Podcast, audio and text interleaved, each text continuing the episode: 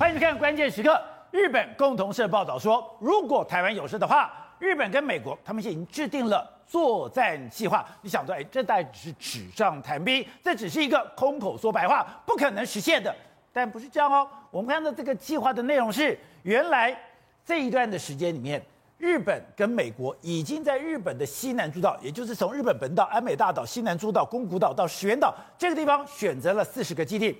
在四十个基地里面，你可以摆放什么样的武器？你可以承载什么样的一个飞机？还有，我在这里面，我放了武器以后，我会持续支援多久？我要打带跑花多少的时间？竟然都有准备，都有设定。我们之前讲过，就是它的 C 幺三洞可以马上降落，降落了以后，它的海马式火箭弹可以马上的布置，布置了以后，它竟然它的油弹设备会马上的补通，它进行。射击完之后，它可以马上离开，而且不只是海马式火箭弹，很多的中程导弹也可以在这边快速部署，包括战斧飞弹都可以在这边进行发射。所以这代表什么？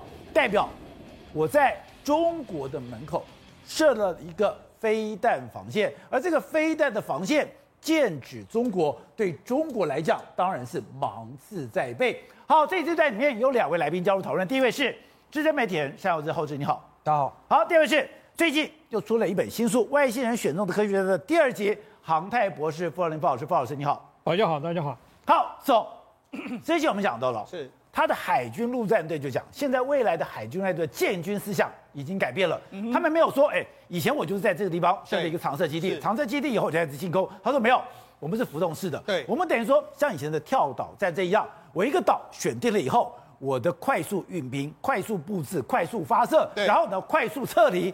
没有想到这一套，我们觉得，哎，真的还假的的建军思想，没错，已经部署，已经完成。而且，就导播，我们大家看画面是日本跟美国，他们现在在进行联合军演的时候，竟然都是用美语发言，竟然都是用。美军的指令在进行作战。对，日本媒体报道说，台湾有事的时候，美日会共同来驰援。那到底具体来说怎么驰援呢？我跟大家讲，目前的日本从这个西南诸岛两百个岛屿里面来说话，约莫会选出四十个前进基地。那有可能是怎么样？他们可能万一这个真的打起来的时候，中国可能会饱和攻击这些岛屿。那万一没有被攻击到的岛屿，那些岛屿就变成是我们美军未来可能会登陆，然后登陆在那边设计一个前进基地，对你进行一个反击的动作。所以我们知道。中国之前讲说，我最强的什么？我有不对称战争，是我等于说我在这个地方放了两千多枚的飞弹。对，如果你今天要来驰援的时候，我就开始用飞弹密集攻击。对，用飞弹密集攻击以后，我进行这个反锯齿。是，这个时候你美军就在外面，你把我退出在外面。对，这个地方我要建立一个空中跟海上走廊，我就可以堂而皇之的来进攻这个台湾。对，可没有想到，你有你的张良计，我有我的过桥梯，我也偷偷在这个岛屿上。部署我的临时基地，没错，他们要求说，第一个时间里面来说，要几几个小时之内呢，这个空军的，包括说像轰炸机或是 F 三十五的系列，要能够来到我要准备要占领的这个岛屿上空，先完成所谓的空间的这个空空域的这个这个所谓的控制权之后，是。紧接着 C 幺三洞来，C 幺三洞来的时候，我们曾经讲过，可能可以空投海马式的这个多管的火箭炮啦，可能还有直升机一起过来啦，是。占领了之后，哎，我在人员下去的时候，在当地建立，包括说像油弹库的这个相关的。设备啦，甚至还有这个雷达相关的设备，形成一个小型的基地之后，对你进行一个反击的动作。然后等到我反击完毕的时候，我遭到攻击的时候，我可以迅速的离开，把这一套再移开。所以未来这这个西南诸岛里面来说的话，有约莫有四十个基地是美军未来随时都可能会会降落的地方。你中国怎么去反拒止跟反介入啊？我们知道毛泽东在搞游击战的时候是敌进我退，敌退我进，敌驻我扰，敌疲我打。是现在。他们把游击战的这一套对放在中国门口，而且这次的演习比较特别的是说，他们真的完全验证说，从美国本土来到这个地方，那个时间要到底要花多少的这个时间。再来就是说，这次演习里面来说，美军跟日军两边呢，完全都用英文沟通，也就是说，务必要我们的作战指令真的能够协同作战，而且我们的所有的包括说加油的这这个相关的这个沟通，所有的沟通一定都要用英文，全程的能够无缝的这个接轨。你可以看到，甚至是日本媒体的这个报道，你看这是台湾。有事想定的时候呢，日美的这个共同作战计划，这你看它里面，台湾有事想定的日美共同计划，没错，它里面讲的非常清楚嘛，就是西南诸岛这边大概有两百多个岛屿里面来说，他们现在要选出四十个，那他们四十个要怎么去判断呢？第一个。无人岛也可以，目前有人的无人都可以，但是淡水是个非常重要。哦、也就是说，如果我前进基地到了这个地方的时候，这个岛上要有淡水，岛上要有淡水，就是我能够唯一能够来到的时候，哎、啊，我人员补给会更加的顺利，有淡水我可以使用嘛。所以，好，这些都是都是 OK 的。另外一个。日本的想定是这样，他可能会先在这些地方来说的话，会部署先导弹设备，也就是说，你第一个时间中国攻击的时候，我也有导弹可以回击。但是万一呢，我回击我被你歼灭之后，我可以用前进机来这个地方。所以他们的作战计划是有先有后。第一个是我可以跟你进行导弹的反击，第二个时间来说，我真的被你摧毁之后，我就开始进行所谓的前进部署的这样一个作战计划。这个是其实是相当明确的。那你看。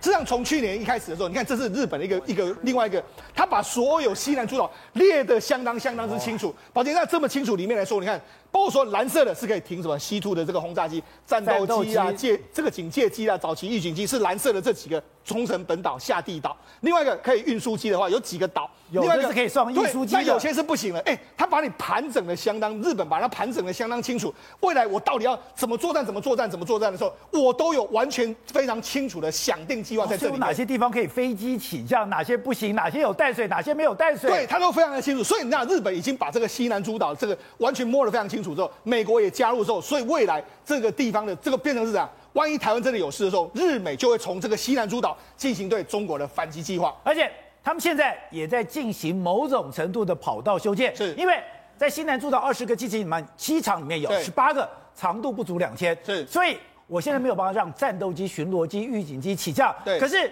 我现在有些东西我就开始加长，希望把它加到三千公尺。没错，包括原本呢，整个冲绳本岛来说的话，可能这个包括说 F 三十五的战斗机全部都在这个地方。未来美国可能会移一部分的到下地岛来部来部署，就是分散这个武器的这个这个使用量。另外一个，可能在相关的这个岛屿里面，我会加强所谓的相关的这个跑道的部件。未来可以可能可以降落的飞机会更加的这个多样化。好，所以你就看到这张照片，是，也就是刚刚讲到的，现在日美美国日本已经在石垣岛。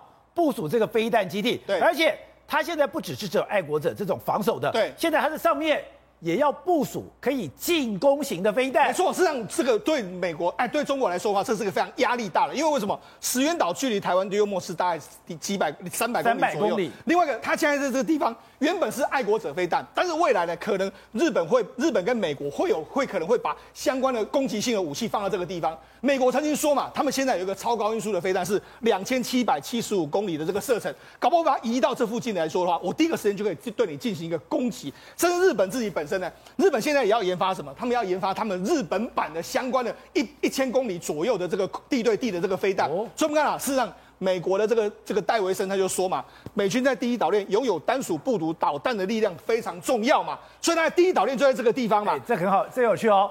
因为第一岛链没有一寸土地是，是美国的领土，是的。而美国要在第一岛链拥有单独部署导弹的能力，就代表他要跟日本跟台湾合作。对，你可以看到，事实上第一岛链在这边嘛。你觉得第一岛链来说，目前最有可能部署的在什么地方？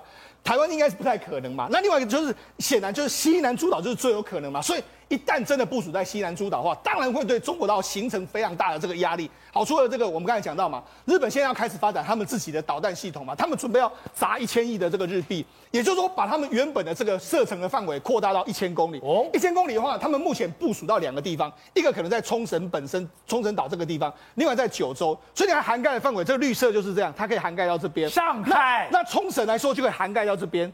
所以呢，实际上它就是会把台湾涵盖进去，会把上海中国部分区涵盖进去，会把这个间隔诸岛这些可能第一个时间会遭受到美呃中国攻击的所有岛屿都把它列进去。所以呢，他们现在是有攻有守，把它层层的用导弹包围网把它包围住之外，我还有如果真的万一导弹包围网包围不住的时候，我还有后续的这个反击的这个时间点。好，那你刚才讲到，现在你要去观察日美合作最重要的演习，就是现在做的。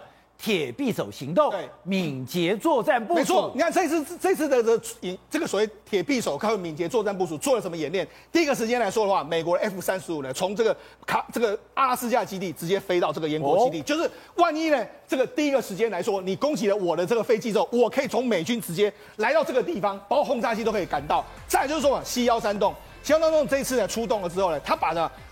它可能编制里面有 C 幺三栋加上直升机，或者 C 幺三栋加上轰炸机，或者 C 幺三洞加上 F 三十五。哎，好，然后由 C 幺三栋呢来运输相关的东西。你看啊，这个这次的作战里面来说，你看人员设备会先先空降。用七幺三洞，然后空降相关的这个设备，然后直升机啦，或者说可能在旁旁边呢形成一个所谓空中的这个维持的这个秩序。另外一个，它就开始有加油设备会过来，然后还有这个补补给的这个系统会过来，然后紧紧接着地面来说可能会有相关，包括说海马式火箭在这个地方，然后人员呢，我开始进行一个地面作战的这个，包括说演练跟射击在这个地方。那甚至在空中来说的话，这个直升机会持续在空中警戒，然后进行一个相关的这个盘盘盘旋跟制空的一个能力。所以，当我今天降落在这个地方的时候，我既然马上加油设备就做了。是，而且刚刚讲，我每个地方有淡水，也就是我取水设备也有了。对，水、油、油蛋都有了以后，哎，你看吧，直升机氮要补充，对，油要补充，对，水要补充，就开始。进行地面作战的射击了。对，那他他的目的是什么？加强用强调说用空中突袭，然后快速夺取这个小型岛屿。即使是真的小型岛屿被你中国夺下来的时候，我也可以立快速的这个反击。所以这一次的这个前进基地，或者是说敏捷计划，的确是都在演练未来可能出现的任何的这个这个可能性的这个情形。而且这个演习里面有个让大家眼睛一亮、觉得不可思议是。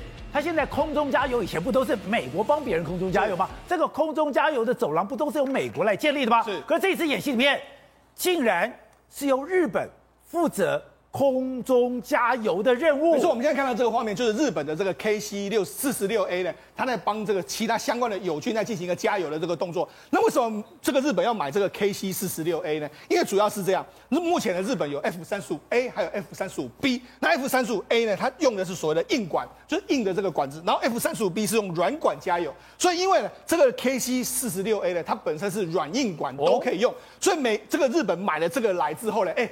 未来除了我自己本身使用之外，我可以帮美军，美军的这个飞机来到这个地方。你看，我们昨天不是帮美军加油？我刚才不是讲吗？从阿拉斯加飞到延国基地，你中间需不需要加油？要加油。要加油的时候，我日本的军队，我日本的加油机就出去帮你加油。好，那为了要因应所谓中国跟北韩的威胁，你可以看，这是日本的这个预算，防卫预算一直不断的在往上推升，所以你你可以看到看得出来。日本未来在美国的要求之下，它会不断的增加这个国防预算，然后加上美国跟日本紧密的结合在一起的时候，台湾有事真的美日绝对会来报道。好，走刚刚讲到的，美国现在不断的军力威胁，我们这一节介绍过说有三艘这个水潜艇同时出现，但中国完全不敢反击，甚至崔天凯都讲了，不打没有把握的仗，没有准备的仗，甚至不打消耗战。可是为什么美国跟日本还要步步相逼？因为美中国总是在你。不知道不注意的地方，我开始给你搞鬼。也有就是在南海，南海竟然在很多的岛屿，我去设了雷达站，我去设了干扰措施，我让你进到我这里的时候，我随时让你。耳目全盲，没有错。最近的华府智库啊，看到一些空拍照的时候，美军真的是哎毛骨悚然了、啊。什么叫毛骨悚然？因为南海在非常多地方都有中国的这个人造岛礁，对不对？人造岛礁原本我们以为它只是造一些所谓的基地啊，所谓的潜水艇经济、军港或者说降落的跑道，对不对？可是发现竟然有这种一颗又一颗的密密麻麻这种红色的基的所谓天线的，那什么东西？这东西呢？然后军事专家就开始去分析。原来这些东西竟然全部都是做电站之用哦，而且这电站之用呢，你说在南海的岛屿搞了一堆天线，这些天线是做电站、做干扰的，没有错。这东西它要把它变成是美军或日本在这边的百慕达三角洲嘛？原因很简单，你只要开过来，它要设立陷阱，没有错。你只要开过来，你耳朵会聋，眼睛会瞎，那这样不就等于是进入到百慕达三角洲吗？他们去分析这个有第一个会去干扰你的电子讯号。第二个会干扰你的 GPS 讯号，第三个还会干扰你的飞弹的导弹讯号，甚至呢，连你雷达它去接收敌方讯息的时候，全部都会干扰。而且它布置的是非常非常是这种嘛，很很均匀的，所以整个南海都在它布置之下。所以现在对于中国来说，它这边再把它变成是它天然的天险，所以美军也要想办法突破这样的窘境嘛。难怪现在美日对中国毫不留情，甚至刚刚讲到的，不只是说我设在你们的门口。设立随时临时机动的飞弹基地，现在在海面上，我也步步进逼，是紧迫盯人，没有错。因为对于美国跟日本还有中国，这真的叫做你一招我一招的状况。当中国把南海变成天险的时候，那日本跟美国很讲，我就机动性的出击嘛。最近呢，遇到一个所谓中国的辽宁号出来的时候，竟然活生生上演一个出云号，日本哦，出云号跟美国的航空母舰两边夹击的一种美日大作战的状况。出云跟卡尔文森号夹击这个。因为这个时候我们看航机图是很清楚，辽宁号跟出云号基本上一路就是在台湾海峡东边看，就做做这边做盘旋。当时大家目光都在这边看，可其实卡尔文森号是从南边这印尼这边开始往北走。为什么往北走？原因很简单，当日本再去跟监所谓中国的时候，其实日本上面也有电站系统，是不是也可以让中国看不到？那这个时候呢，卡尔文森号上面有新的 F 三十五 B 嘛，对不对？这东西最重要，为什么？因为今年年初的时候，美国才验证成功，这个 F 三十五 B 上面摆 JSN 的反舰飞弹。哦哦，这个反舰飞弹对于日中国来说杀伤力极大极大。原因很简单，因为有一台 F 三十五 B 可以外挂四枚 JSM 的反舰飞弹。那这个反舰飞弹呢，我我直接讲，一枚反舰飞弹就可以让两千吨的巡航舰直哎直接。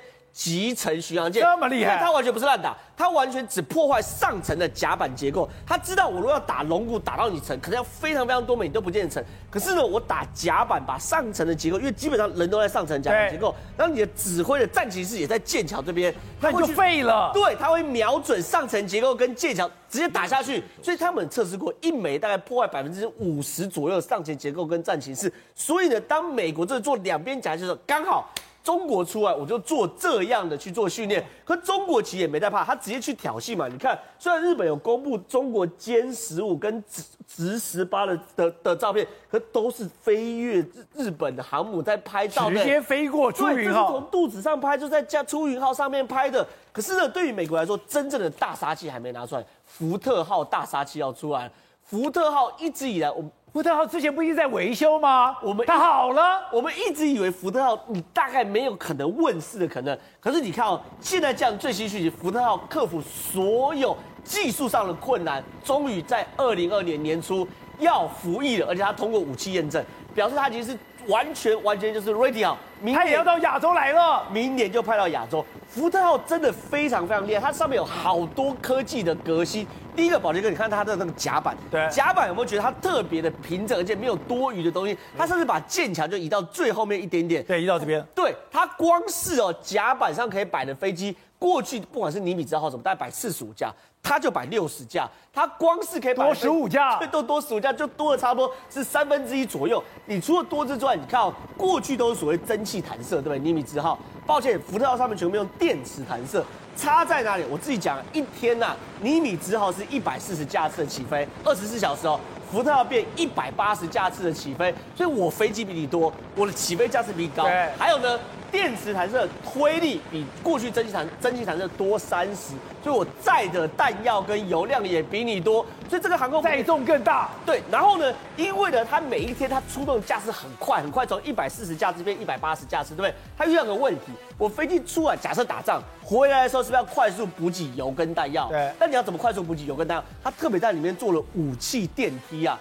这个武器电梯是讲是蒸汽，以前哦都是蒸汽，而且以前是链条式的这个武器电梯，现在变成电池驱动武器电梯。所以呢，它的载重多一倍，然后速度也快一倍。不是，它以前就是这个电池电梯一直搞不定。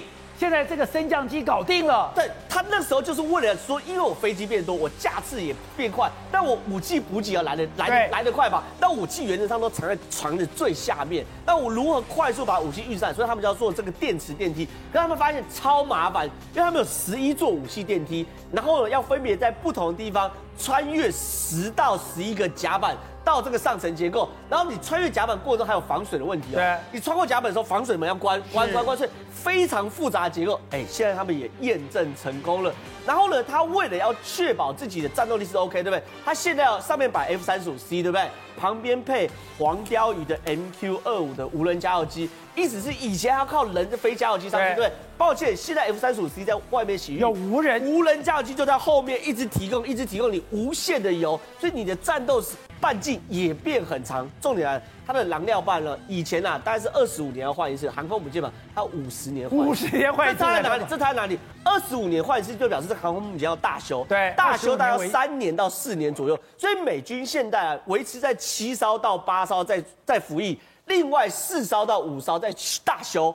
所以说这时候未来变成，哎，那我五十年的话，它其实只需要做十艘左右，对，大概两艘大修，另外就可以维持到七到八艘在服役。所以它对于整体成本也下降。所以美国真的把最好最好的好料跟先进科技都要丢到西太平洋。好，瑞德刚才讲到的。美国、日本，当然你是保卫台湾，你也是要去抵对付中国。现在有个铁臂手，一个敏捷作战的动作。刚刚也讲到了，在这个两百多个岛屿里面，选择四十个上面有淡水的，可以坐飞机起降的。这时候，哎，那台湾呢？那台湾在干嘛？你每日要保护台湾，台湾就这样子袖手旁观吗？你说没有？你说台湾在？军事情报上已经介入了，对，没错。那么第一岛链呢，每个地方每一个锁一定要把它锁紧啊，那么才不会让中共得逞啊。那高市早苗呢，最近发表了一个谈话，就是最主要的目的就在讲说啊，日本跟美国应该签订一个共同作战协定啊。这个共同作战协定是什么呢？呃，就是万一中国打台湾的时候，那日本跟美国必须怎么做？那没有意外的话，可能明年的一月呢，双方的呃。国防军事相关的人员就会签订这个所谓做好这个呃日本跟美国的呃共同作战协定。日本有一次公告公公开公开这个声明啊，有一艘有一艘这个中共的潜艇呢进入了日本西南的相关海域，由日本的反潜的呃这个直升机呢进了监控当中。他们日本人就老实人了，为什么？后面加了一句：台湾把相关资讯告知。你知道哎，这句话很重要啊，这句话很重要，为什么？因为呢，事实上，日本的海上自卫队本身反潜能力就很强啊，他们甚至于被称为叫做美国第七舰队的这个相关的反潜大队。可问题是，他在这个新闻的后面加了一句，是我们台湾告诉他们的。哎，各位不要小看台湾的反潜能力，为什么呢？从台南的安平外海，一直到高雄港外海，一直到苏澳港外海，一直到基隆港、基隆港外海。我们都曾经逮到中共潜艇的这个痕迹啊，那这一次就是在基隆外海的附近呢，被我们逮到。你说我们的反潜能力很强？对，我们逮到了以后呢，不放，逮到不放了以后，就一直跟着这个，等于说一直到了哦，接近呃琉球的外海，当然就 pass 给这个，因为已经远离我们台湾了嘛，pass 把这个讯息 pass 给这个的日本，由日本海上自卫队呢接手。所以呢，如果如果他们日本也可以不要讲。也可以不要讲说啊，说我们海上自卫队真的用来监控这样就好了嘛？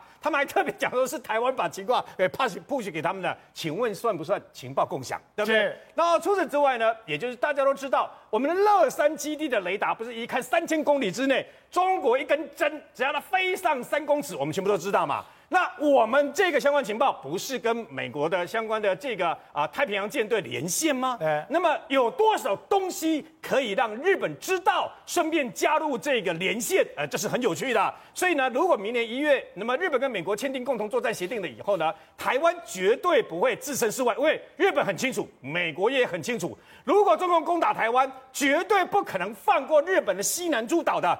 中共到现在都不承认琉球是日本的，你知道吗？他们都认为琉球只是当时美国托管这样而已啊。所以呢，到时候会不会一并连这个附近的几个岛屿，包括钓鱼台都拿下来？这是日本最担心的事情啊。所以讲到飞弹，那么现在也是日本呢，一想尽办法把自己的飞弹的能力不断的提升。对，刚刚讲到宫古岛，宝杰，你知道就在上个月。上个月，日本已经把那么啊，包括增程型的相关的这个十二式的反舰飞弹，跟跟所谓的零三四的相关的防空飞弹呢，大概全部都运到了宫古岛，已经放在那个地方了。为什么知道？因为很多老百姓去抗议，你知道吗？抗 抗议也没有用，全部运上去了，你知道吗？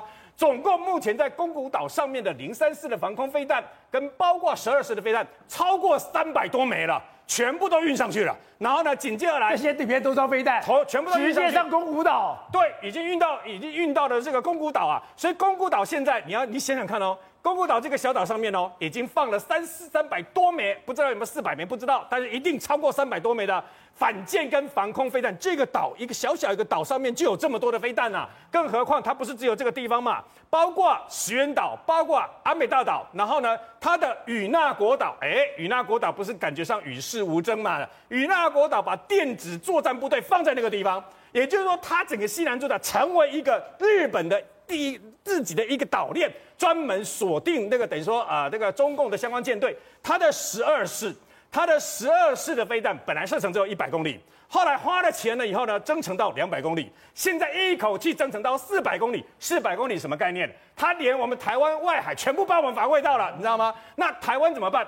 台湾现在不是只有日本的飞弹这样而已啊！我们在台湾的东北不是有个东澳岭的这个雷达吗？跟日本的相关的石垣岛的雷达，横着两边成为一个犄角。锁死你。你不要，我跟你讲，你不要想说辽宁号很嚣张啊，然后就这样过去，你每次六个舰、六艘这个船舰就这样过去，然后他们的飞机飞来飞去，对不对？我跟你讲，那是你看到的，为什么呢？因为包括日本跟台湾相关的雷达跟这个的全部都看得到，两边都看得到他们舰队，看得到他们的机群，然后呢，紧接着来。我们已经悄悄的把这个爱国者飞弹重新部署到万里哦。除此之外呢，万里的旁边依然天宫三号、天宫三型的飞弹就在那个地方。所以呢，这两个飞弹配合对岸的那么中那个那个相关日本的相关的零三四的这个等于说防空飞弹，对，跟它的反舰飞弹，我们都两边就像一个犄角一样，紧紧把你锁住。那为什么要这样子？刚刚这个呢，郑浩不是特别讲到出云号吗？对，出云号，哎，请问一下，F 三十五 B 现在已经在出云号上面了吗？没有，没有，还没有。可是出云号就故意跟着你辽宁号的屁股后面走，跟着你，跟着你。好，为什么呢？这跟着你的意思呢，其实就要告诉你啊，我就敢跟着你。为什么？因为呢，他已经跟美国海军陆战队借了两架的 F 三十五 B 啊，在太平洋相关的地点呢，已经起降 OK 了。他紧接着在等，那么美国交货 F 三十五 B，然后直接嘛就上去了以后，他就是不客气的说，刚刚不是说日本的海上自卫队是美国第七舰队的反潜大队吗？以后的加贺号跟出云号相当于美国在太平洋另外两艘的轻航母。所以以后对中国来讲啊，它更麻烦了。为什么呢？虽然它的第三艘的这个航空母舰即将落成啊，但是美国除了自己本身大型的这个航母舰队之外，现在日本两个舰队直接在东海这个地方已经形成另外一个可以监控你，这会什么影响？它的飞弹，它的舰队？哎，请问一下。中国如果要攻打这个台湾的话呢，它的航空母舰战斗群要干什么？在台湾的南跟北锁住，让这个美国不能来救嘛？对。那既然出云号跟加贺号它的相关的舰队跟它的包括反相关的这个等于说电子战也好啦，还有这个飞弹部队，全部都部署在琉球这个附近嘛？那你以后就算要攻打台湾。你想直接出动你的山东号也好，还是你的辽宁号也好，在台湾北部锁住，让人家不能来攻打的这个相关的这个相关的这个的计谋啊，已经不攻自破。这就是美国跟日本相关作战结合想到台湾的重要决策。好，董事长，之前美国海军在讲，他们要改变过去的作战思维，不是长期驻守在这地方，我要等于我一样跳岛战争，我在等于说是用打带跑的战次。现你当时讲，那不得了了，那会完全改变了中美对抗的一个格局。现在美国真的这么做了，而且是美国联合日本，连他们的作战演习都是一起了。美国现在在亚洲总共几个几个盟重要的盟邦，一个就是日韩防卫条约，有有不是出错了，美韩的防卫条约有这个日有这个美日防卫条约，包括台湾是没有签约的盟友，包括澳洲的的 AUKUS 这几个。那这个意义什么意义呢？今天基本上来讲的话，中共的兵力哈是没有办法抵挡这整个几个国家的联军的，一点机会都没有。那么问题跟着时间的推演，它可能会逐渐的进步啊，对不对？可是它的 目前的优势是什么呢？其实它是飞弹的优势，所以它对西太平洋它所谓的 A to A D 它有优势嘛。它的西太平洋的优势的时候呢，他问题是他跟美军，他希望他所以他是什么东风快递啊，希望能够打美国的航母啊，那这些可能性有没有呢？这根本不存在的事实。因为很简单一个，很简单一个最具体一个数据来跟大家分析一下，今年光是今年美军抵近侦察总共两千多次。你我们看到他的美，他的这个解放军的飞机飞我们西南空域 ADIZ，对，飞了几百次嘛，我们就已经很紧张了。美军飞他飞了两千多次，两千多次什么意思？我跟大家解释个概念好不好？它的这个这个侦察机去飞的过程当中啊，那个叫做高价值的战略资产哦。它的它锁定你的目标，它是说不是说你的车公共汽车几辆啊？它说你的指挥所。你所有的电战设备，你所有的作战的战略空军或是战略海军的这指挥所，他在他在你的演习过程当中，他包括他录音，对，包括你每一个海军军官，你的指挥官的声音，他通通帮你编号，当你在人员开始有地动的时候，它马上可以电脑马上可以演算出来。所以美军不是抵近观察，它不是抵近征收，它是把你所有的资讯全部收集起来，全部参数，包括你的讲话的声音、你的腔调等等，每一个人的识别，通通把你识别出来。当你一旦发生有兵军事调动，所以我上次提到一个事情，就是说刘亚洲有问过他的福建他的军区司令，说你怎么样把你几十万大军调进福建嘛？对，他说他们要利用五一、十一长假坐高铁到福建来嘛，不是笑话嘛？是，因为这个美军早就把你的声音都录在手上了。哦，因为部队一调动的时候呢，他会有第一级的攻击嘛，所以第一级的攻击只要顶得住的话，美军就有可能有发动第二级的。报复行动，所以你看到他整个的第一岛链的那个整个布局里面，最远到石垣岛，石垣岛距离台湾最近，对不对？对，三百公里。对，那这个石原岛现在目前是谁驻守？是日本军驻守，对不对？那作战是谁驻守？当然是美军嘛，海军陆战队马上进来嘛。对。但海陆进来的时候，他这边讲的很清楚嘛，美军空中司令部，他西幺三洞的运输中队，他马上可以飞一个中队进来嘛。对。一个中队进来的时候，他的中队里面就。立刻就可以有二两百五十多名的机组人员、保障人员，包括成立什么？他的飞弹，他在这边建立飞弹营，还有海马式的火箭系统等等。他立刻成立一个打击部队，而这个打击部队就是我们讲的滨海作战团嘛。是滨海作战团，他能够你刚才讲了，他说在在七十二小时里面没有支援情况之下，完全独独立作战能力。那他这个火力要干什么？他要打谁？他不是要打你的海上的飞，他不是要打你的飞机耶，他不是要打你的空军呐、啊。如果是说用用这个用这个战斧飞弹的话，如果远程可以打一千多公里，一千多公里他打哪里呀、啊？他打你的指挥所嘛，他打你的这个作战的神经中枢的点嘛。你第一集打完之后，你有那么多飞弹有什么用？结果你只有几个指挥所啊？他知道你指挥所在哪里？他当然知道啊。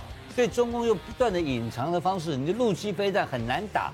陆基飞弹想要打到美军的可能性根本没有，全部要锁定，所以唯一的可能性就是潜射飞弹嘛，要巨浪嘛，难怪去抓潜舰，所以他一定要抓潜舰。他的决战的是现在目前唯一还有一点机会的地方，对，就是他的潜舰。巨浪山，那巨浪山，所以他要从这个所谓的从从这个从这个巴士海峡这边进到西太平洋进出的这个孔道，他要维持畅通的可能性，所以他每天。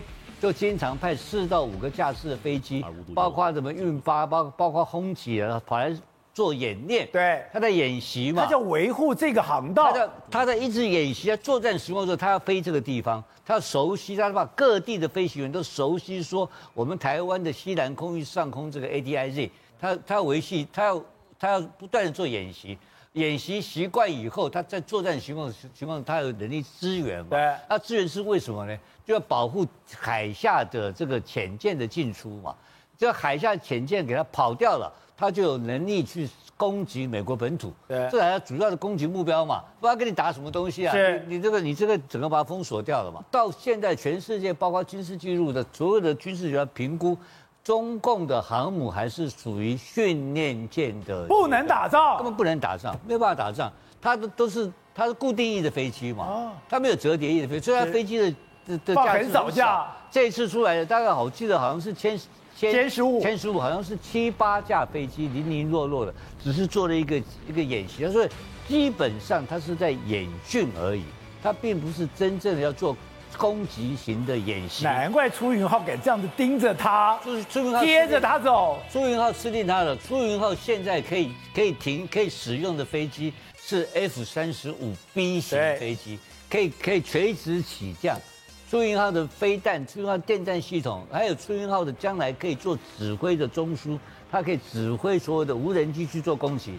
那个是战力的差距非常大，而且不要忘记。日军的电站系统是全世界第一名哦。日军电站系统可有很多地方超过美军哦。美军跟日军有共同洛克希德共共同研发电子作战系统。所以现在他中共现在做了一个最大的错误，就是这样，他逼到美国人把日本的这个捆龙锁解开了。对，打开。那日本是很会打仗的国家。二次大战打过美国的人，他是真的很会打，他的军事工业是非常强劲的。现在你看到全部突然间冒出来一大堆的公司，通通会做军火，会做飞弹，然后会做六代机的研发。对，怎么可能有这种东西跑出来了？他早就在做了，就是等你美国美国把宪法一解开，现在美国宪法没有解开，规定已经解开了，所谓周边有事，所以最可怕的不是台湾的兵力，是日本的兵力非常非常强，共军根本不是对手。Good day，有爱大声唱，拥抱好日子公益演唱会，邀你一起为爱发声。